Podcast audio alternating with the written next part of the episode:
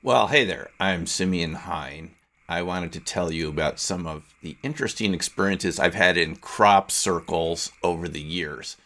Uh, my interest in crop circles actually started from remote viewing, which I've made a number of videos about over the years uh, that you can see on my YouTube channel. Uh, I got interested in the topic of crop circles by actually going to a UFO conference in Denver, Colorado in 1996. Shortly after I'd started doing remote viewing, the ability to perceive, describe non local information without using your physical senses. One of the targets I did in my initial training class was a crop circle in 1996. And I didn't know what crop circles were at the time. I mean, I had just come out of graduate school. I used to teach statistics, sociologist, and so forth. But I was curious about what crop circles were. And I decided to go on a crop circle tour in 1997. I had met someone at the UFO conference that gave us a presentation about crop circles. And he said, and this is a man named Ron Russell from the Denver area, he had said, uh, We don't know who makes them, what they mean, how they're made. It was like they were a total mystery. And I was intrigued enough to go on his crop circle tour in 1997.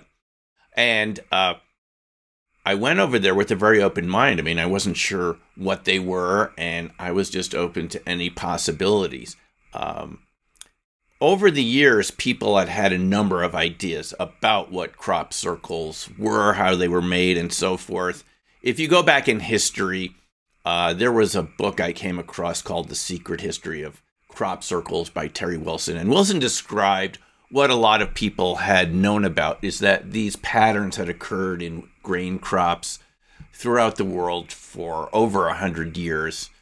Uh, and the secret history of crop circles showed these strange patterns going back to around 1900 here and there, kind of simple shapes in the UK and other countries, where they, you know, seem to have some sort of mysterious origin. And even before those years, there were these accounts of the mowing devil from this uh, woodcut from the 1600s in the UK describing uh, patterns in the fields where they don't didn't know how they were made and they described it to a fictitious character they called the mowing devil.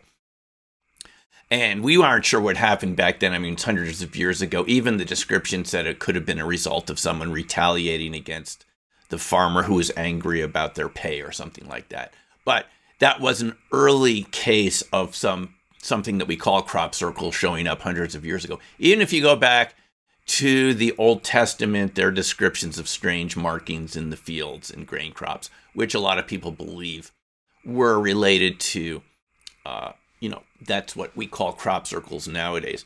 Now, in addition to the idea of the mowing devil, crop circles over the years have also been called fairy circles because it was imagined back way back when that fairies were coming out at night to push down the wheat crops. And, uh, there are even accounts in Native American lore in North America of some sort of entities pushing down plants and so forth around Native American settlements. But in the modern era, crop circles were seen around flying discs and uh, flying saucers. In Australia, the so called Tully saucer nests were seen around areas where flying discs had landed, which led to this association of UFOs, UAP, uh, flying saucers being related to creating some of the crop circles. And uh, I've actually talked to witnesses. I wrote about this in my book, Black Swan Ghosts. Um, where one witness in Usk, Washington, picking huckleberries with her brother, did actually see a flying disc with that classic sort of falling leaf pattern leave the area very quickly, go down over the meadow, and as she put it, flatten the plants as flat as a pancake. so that's a witness that I know uh, who actually saw a flying disc flatten grain crops. Now, it wasn't in the pattern we call the crop circles nowadays, any sort of fancy geometric shape, but it's also it's an example of a flying disc UFO over plants and interacting with the plants in some way to flatten them. Also, over the years, there have been descriptions of orbs, uh, luminous objects, ball lightning being seen around crop circles. And I've actually seen two orbs in the UK while I was over there. One was right around a crop circle area in, known as the East Field, and a, a, a person who was on the crop circle tour with me in 1998. We were standing overlooking the East Field, and we did see a grapefruit sized blue ball of light come up out of the ground. Uh, now, it didn't make any crop circle, but was in the crop circle area and in another uh, time, I did see something hanging below a cloud in a stationary position that looked some, you know, like an orb or ball lightning or something like that. Again, around the area where we see crop circles. Now, there are examples uh, of people actually seeing them right over um, crop circles. And this is an example from 1999. Um, and this is from my book, Opening Minds where uh, a German tourist saw this orb right over this known man made formation made by two researchers from Germany, Koch and Kyborg, and we happened to be up on this hill right there doing a meditation with Koch and Kyborg about uh, this formation to see if we could interact with the intelligence that makes the crop circles. And a friend of theirs just coming to visit saw this on the way and took a photo of it. So um, there is definitely a connection between orbs and crop circles. It's not necessarily that they make the crop circles, but they do, and, and that could be the case. We're not out there all the time, but there's definitely the case um, where they uh, are seen in and around crop circles. But my experience with the crop circle started um, in 1997 when I went over there, I immediately heard stories of cameras and batteries failing around the crop circles. And I was able to witness this myself when I was with Ron Russell. He took something like this type of camcorder into the field. It was running. I mean, it was not filming, but it was on. He put it down in the crop. In this formation, the Danebury Triad outside of Andover and when we went to pick it up, it was extremely hot, much hotter than it should have been from being in the sun.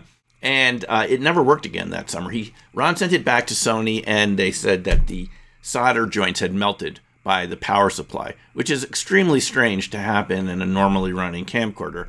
But this is the type of effects that people see in and around crop circles. I started experiencing that sort of thing in these formations in 1998 um, when I photographed these formations in 1998 around the Eastfield area and at Lockeridge, UK, right nearby, I noticed that my uh, Olympus uh, digital camera, we were still using little SD cards back then. Um, it wouldn't focus properly. All the photos of those particular crop circles did not focus properly, and yet all the other pictures on the camera were fine.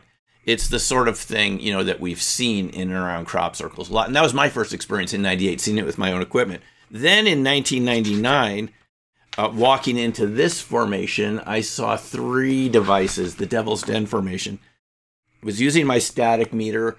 Uh, right before my static meter started to uh, stop working, the person I was with, Masao Maki, a Japanese crop circle researcher, uh, his camcorder stopped working properly, uh, had an error message even though it was brand new. And then my static meter stopped working.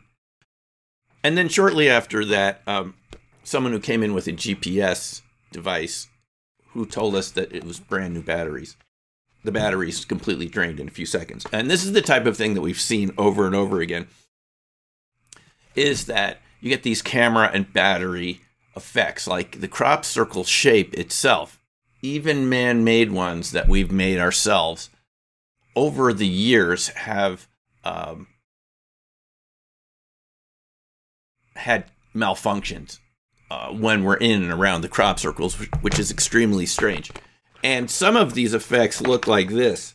Uh, we're just the the uh, the film. Just this was a film camera, a Nikon camera. The film just there's these uh, just kind of a energy around the uh, film itself. Like there's some overexposure going on from some electrical charge. This is in my book, Dark Matter Monsters. Other examples of that were our magnetic effects, where Colin Andrews went in with um, a an French engineer who had worked for an aerospace company, and they found very strange magnetic anomalies with their industrial grade magnetometer, a large device that they pulled across the field for hours. They noticed a lot of strange uh, magnetic uh, impressions that sort of mimic what the shape of the crop is, but not exactly. There's a little bit of drift there, but that's another example where these shapes are interacting with the electromagnetic field. Now, you normally wouldn't think that an insulator like wheat, you think of it as generally an inert material, I mean, you eat it in food and bread, it doesn't seem electrically active. And yet, when we put it in that spiral type pattern, it seems to become electrically active or at least interact with us electronically. Other examples around crop circles. Um, one story that Ron uh, Russell, who I mentioned earlier, mentioned to me was in this formation at Avebury Trusloe.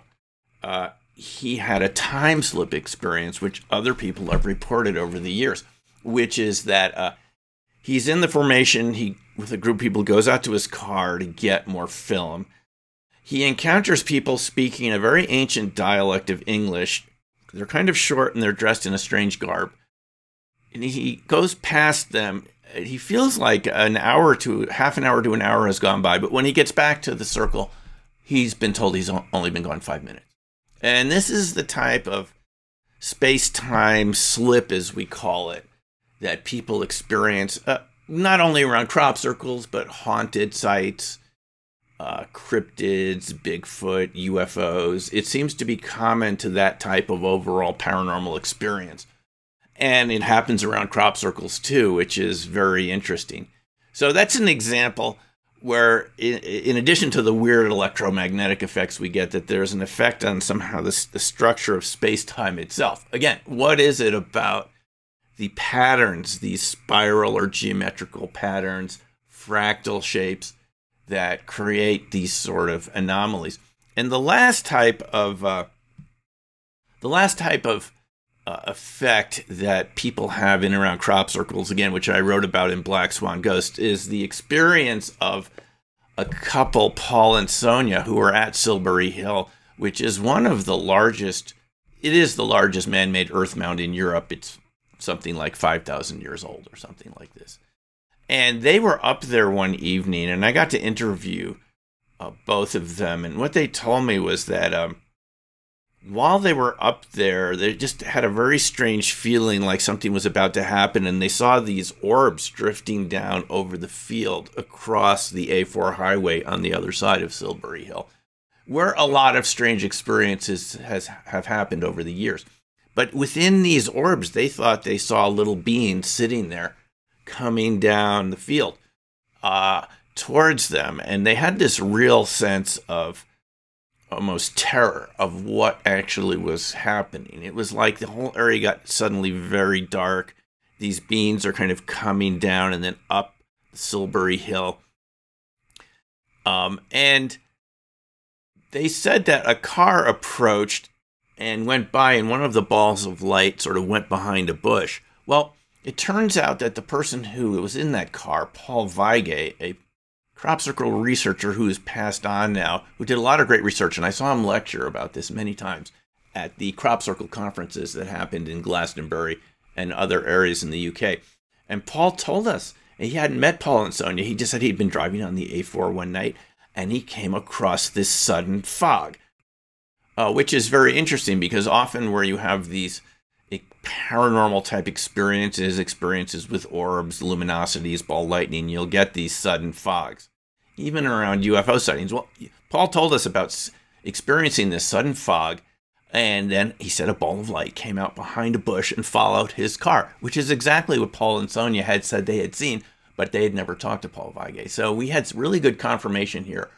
Again, in area, Silbury Hill's been home to many crop circles over the years. Um, you have these really strange experiences uh, with luminosities, with space time slips, strange electrical effects. More recently, when I was filming with the National Geographic Channel about 12 years ago, 2009, 2010, uh, they told me that uh, they knew that the BBC had experienced camera failure with very expensive professional quality video cameras uh, around Silbury Hill, where the camera actually had to be rebooted. It was just so non functional. Uh, and other researchers have told me that they've experienced this in and around crop circles when they were filming with professional uh, film crews, also. So this seems to be endemic to the crop circle phenomena. Even ones that we've made have exhibited these sort of strange effects.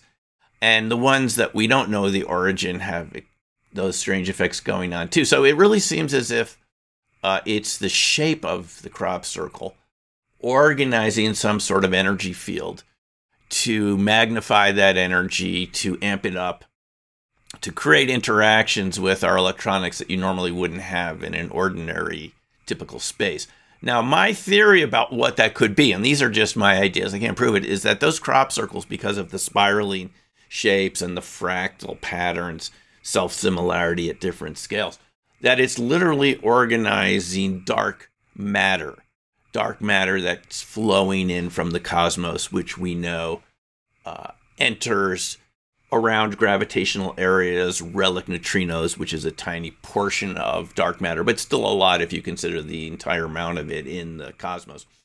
And that those spiral shapes are interacting with particles like dark matter, relic neutrinos, and those particles in themselves, when they get organized and condensed by a spiral type shape, uh, could amplify their interactions with us, create orbs, ball lightning, and so forth. It's known from research that dark matter can act as a catalyst to what's called cold fusion, low energy nuclear reactions. So that's just my personal idea about what might be going on in the crop circles. That doesn't mean that's all that's going on. But the real take home message for me was that the man made ones, uh, which I wrote about in Opening Minds, going out with some groups to see them being made, something I didn't believe was possible before about the year 2000 until these groups demonstrated it to me because they had seen me at conferences. They knew I was interested in the topic. That the man made ones generate the same effects as the other ones that where we don't know the origin or they're seen around UFOs. So it's something about the shape, the pattern, which has some very interesting effects that you just wouldn't expect happening in such an inert material. So that's my experience with crop circles, and I find them fascinating. And of course, we have to wonder whether those same sort of weird effects would happen in any sort of shape that's shaped like a crop circle. So that remains to be seen for future research. But anyway, those are my experiences, and I hope you've enjoyed that. And we'll uh, we'll see you again soon.